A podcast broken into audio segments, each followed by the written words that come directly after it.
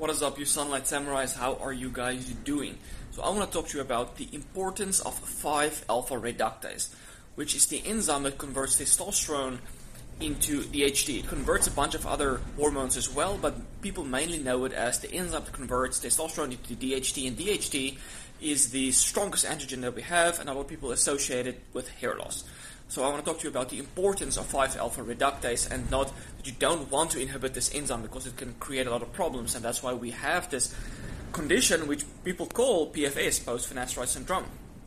Alright, so a lot of people think that DHT is only important during puberty, when you develop your sexual organs, your bones, your structure, ear growth, those kind of stuff, and as you are past that pubertal stage, you're in your 20s, you don't need DHT anymore. This is what people think, but that is not true. There's a lot of evidence that shows that you need DHT and that blocking it creates a lot of side effects. So a lot of people's like, you know, testosterone is the only thing that's needed, but no, there is very specific DHT-dependent things. Like with those benefits of testosterone is DHT-dependent.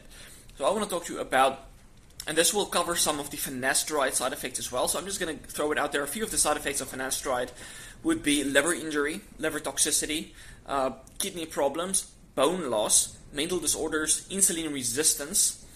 And this is because when you exercise, you get that boost in insulin sensitivity, and that is DHT dependent. So blocking it with finasteride lowers DHT, and you don't get that benefit from exercise, that insulin sensitivity that you would have gotten. And also it causes problems in the liver. For example, it inhibits the proper detoxification of cortisol, and then you get this, it also messes with bile synthesis. So now it kind of like inhibits the synthesis of primary bile acids, but creates toxic cholestasis bile acids. Cholestasis is when your bile doesn't move, it's static there in the liver, and causes a toxic environment. And this causes problems not only in the liver, but also in the brain, in the hypothalamic pituitary adrenal axis, causing adrenal insufficiency in the long run. Okay, but the first thing I want to talk to you guys about is the prostate health. A lot of people also associate DHT with prostate cancer, and they've shown that if you block DHT, that significantly reduces, or you block 5-alpha reductase, significantly reduces DHT, also in the prostate. And what they found is that if you don't oppose estrogen, so if the DHT to estrogen ratio falls, then you get an increase in fibrosis in the prostate, because estrogen promotes fibrosis, fibrotic hard state in the prostate, whereas DHT has the opposite effect. So if you have a high estrogen to DHT ratio, you will more likely get a problematic condition such as prostate fibrosis. So imagine your liver is supple and is working normally, but then it creates oxidative stress, and then it becomes fibrotic and doesn't work properly anymore. Another example would be in your scalp, where you start to lose hair, and oxidative stress and lack of blood flow eventually leads to fibrosis on the scalp, and that can cause, the chances of regrowing is much less because it's fibrotic, and then the sun can like shines on your scalp because it's so fibrotic. And that's because of a lack of DHT in the prostate specifically that I'm talking about. So low DHT and high estrogen leads to a fibrosis in the prostate. So you need DHT, which is actually protective against problems in the prostate. Yes, it is anabolic to the prostate, but it doesn't cause prostate cancer, and injecting testosterone into the prostate can cure prostate cancer. Then next up on the list we have DHT and sperm. So a lot of people, or back in the day, they looked at male contraceptives, and one of the options was testosterone. But it only worked 50 to 70% of the time, so that means that 30 to 50% of people on testosterone, even with complete suppression, was still able to produce enough sperm to produce children and to make their woman pregnant. And they found that the men that were still able to produce sperm had the highest levels of DHT.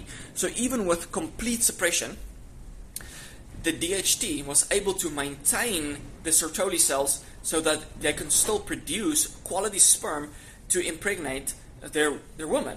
So again, you need DHT for fertility purposes. And you can completely shut yourself down with testosterone, but as long as you have enough DHT, you're still good to go. So that was quite interesting how spermatogenesis was also kind of like DHT dependent. Then DHT and cortisol. So there's a few things. It's not just, DHT. It's ratios between DHT and estrogen for the prostate. It's the DHT to cortisol that will make you in a more androgenic and anabolic environment. So the higher your cortisol is, the more likely you are to be catabolic. And the higher your androgens is, the more likely you are to be anabolic.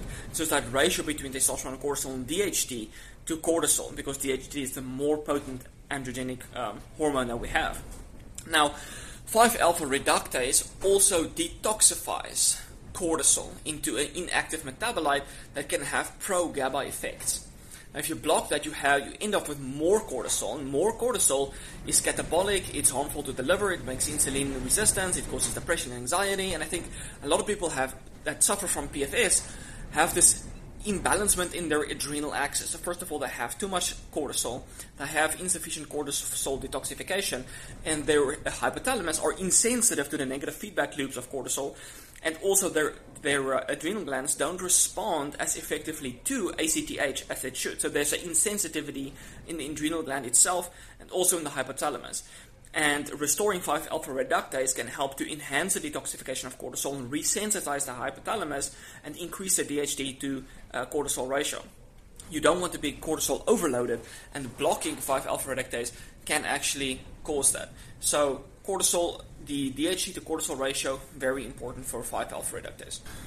Next up on the list is the DHT to estrogen ratio, again for penile health, sexual function health.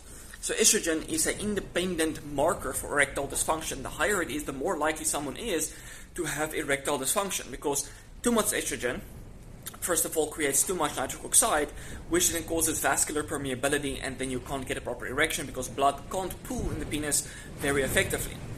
And then also, estrogen shifts the stem cells in the penis more to the adipose side, whereas the androgens shift it more towards the muscle cells. So your penis consists of muscle, and the more muscle it have, the smooth muscle, the better it can operate. The more adipose tissue it has, the less effective it can operate, and the more less effective it can become stiff. So the DHT to estrogen ratio is very important, and the same thing is that when you have too much estrogen to DHT, that will also promote penile fibrosis. The same thing in the prostate, too much estrogen to DHT can cause prostate fibrosis.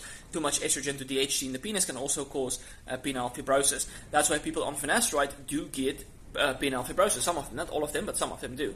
And I think one of the main reasons why not everyone starts to get negative side effects from finasteride is because you have this whole androgenic pool. And this includes something like androsterone. And these are all 5-alpha reduced metabolites. So 5-alpha, you get androsterone, androstanodiol, androstanodione, 3-alpha and 3-beta-diol. So when you use finasteride, it lowers DHT and the 3-alpha-diol by about 70 to 80%. But it only lowers androsterone by about 50%. So this is also that they found that when you give people testosterone, it increases their androsterone. And people that have normal testosterone but low androsterone don't have as much libido, and people that have low testosterone but higher levels of androsterone tend to have higher libido. So when you give people oral testosterone, it rapidly converts into androsterone, and that is excreted in the urine over a couple days. So this is all dependent on 5-alpha reductase, as testosterone fills up that androgenic pool, and so does topical DHEA. So if someone already have good levels of androsterone, or their androgenic pool is quite good, and they use finasteride, they lower DHT, but they don't necessarily lower their androsterone or the whole androgen pool very much. So if your androgen pool is all topped off and you only lower it by 50%, you'll not probably be experiencing as much side effects as someone that is like half and lowering to to a quarter or lower. They will have significantly more side effects because the androgenic pool is much lower. So that's just one of the hypotheses.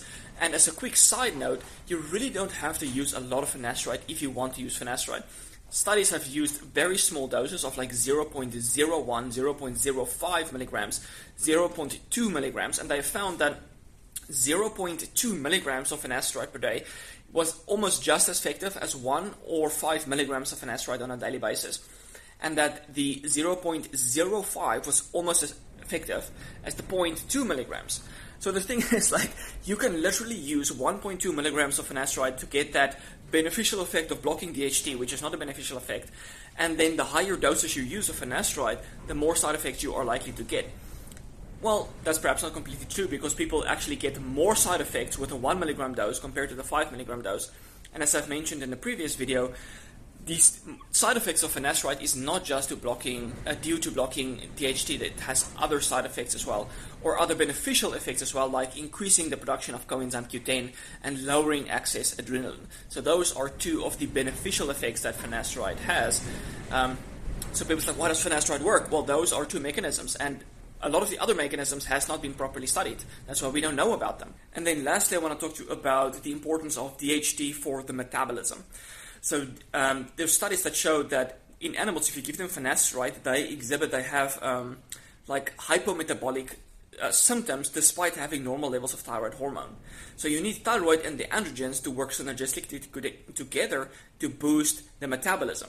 That's why in the olden days, when people had elevated cholesterol, which is typically a sign of low thyroid function and low cellular energy production, they gave these people thyroid and injectable androsterone. That synergistically stimulated the metabolic rate and dramatically lowered their cholesterol by sometimes like 50%, which was insane. So you need your 5-alpha reduced steroids to work together with thyroid. So if you have proper thyroid, but now you also lower your DHT, you're going to suffer some hypometabolic consequences. So yeah, there's probably a lot more benefits to 5-alpha reductase that I didn't cover in this video, but I'll probably make another video discussing that. But I just find this very, very interesting to talk to you guys about, the importance of 5-alpha reductase in the whole androgenic pool. It's not just testosterone, but also, it's not just testosterone to DHT, it's also the other 5-alpha reduced metabolites, and you will only really see what they are if you do a Dutch test, which will look at all these metabolites. Now, you have the 5-alpha and the 5-beta reductase. There's a ratio between the two. And the more hypothyroid you are, the less 5-alpha reductase you will have. And it's usually the people that are hypothyroid that suffer from hair loss, typically. So they already have a reduced 5-alpha reductase, but they're the ones that start to suffer from hair loss. So that's just something to think about, right? So there was a study that showed that people that don't have enough 5-alpha reductase, it wasn't very good to just look at their testosterone to DHT, but you wanted to look at the androsterone to 5-beta androsterone ratio to see actually their proper 5-alpha reductase activity, because you compare it to the 5-alpha and 5-beta. If you're really hypothyroid, you will have a 1-to-1 ratio between 5-alpha and 5-beta. And then the better your thyroid works, the higher your 5-alpha reductase will be. And that will put you in a more androgenic anabolic state. So if you're that's why they also look at testosterone to epitestosterone. So testosterone is anabolic and androgenic, whereas the epitestosterone is anti-androgenic. So you want to have a look at those ratios between the 5-alpha reduced metabolites and the 5-beta reduced metabolites. Alright guys, I hope this video was helpful to bring to you the awareness of the importance of 5-alpha reductase and the importance of the 5-alpha reduced steroids. Just as a recap, DHT to estrogen ratio for prostate health and penile health, and also mental health and insulin sensitivity, liver health, those kind of stuff. And then you also have the DHT to cortisol ratio. And 5-alpha reductase increase DHT, 5-alpha reduced metabolites, and enhances detoxification of excess cortisol. And as a result, you'll have better liver function, more insulin sensitivity, better brain health, better muscle health, better bone health, better everything health. So you don't want to be blocking 5-alpha reductase. If you're suffering from hair loss, there is many things going on that might be the problem. It's not just a DHT. It's almost so ridiculous to look at the complexity of the human body and say, hey, it's DHT. It's that one thing that's causing this dysfunction, which is not. But this video is not to talk about hair loss. This video is to talk about the importance of 5-alpha reductase and the benefits of 5-alpha reductase and the benefits of the 5-alpha reduced steroids. Alright guys, I hope this video was helpful. And just as a quick solution, one of the best things that you can do that people have reported to me that they experience benefits from, if it's from low DHT or resolving some of their symptoms from finasteride, is using topical DHEA. combined with a little bit of progesterone or using androsterone and a little bit of allopregnenolone. So allopregnenolone through the backdoor pathway can also convert into DHT and the 5-alpha reduced metabolites. So experiment accordingly.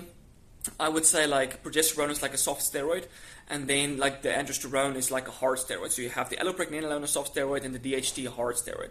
And these two balance each other out really well. So it's a good experiment to try both. But I would start with more like the benign steroids, like the safer ones, like a topical DHEA, and maybe combined with androsterone and see how you do it, maybe a little bit of progesterone, and let those convert into the metabolites that they should. Alright guys, I hope this video was helpful. Check you in the next one. Cheers guys.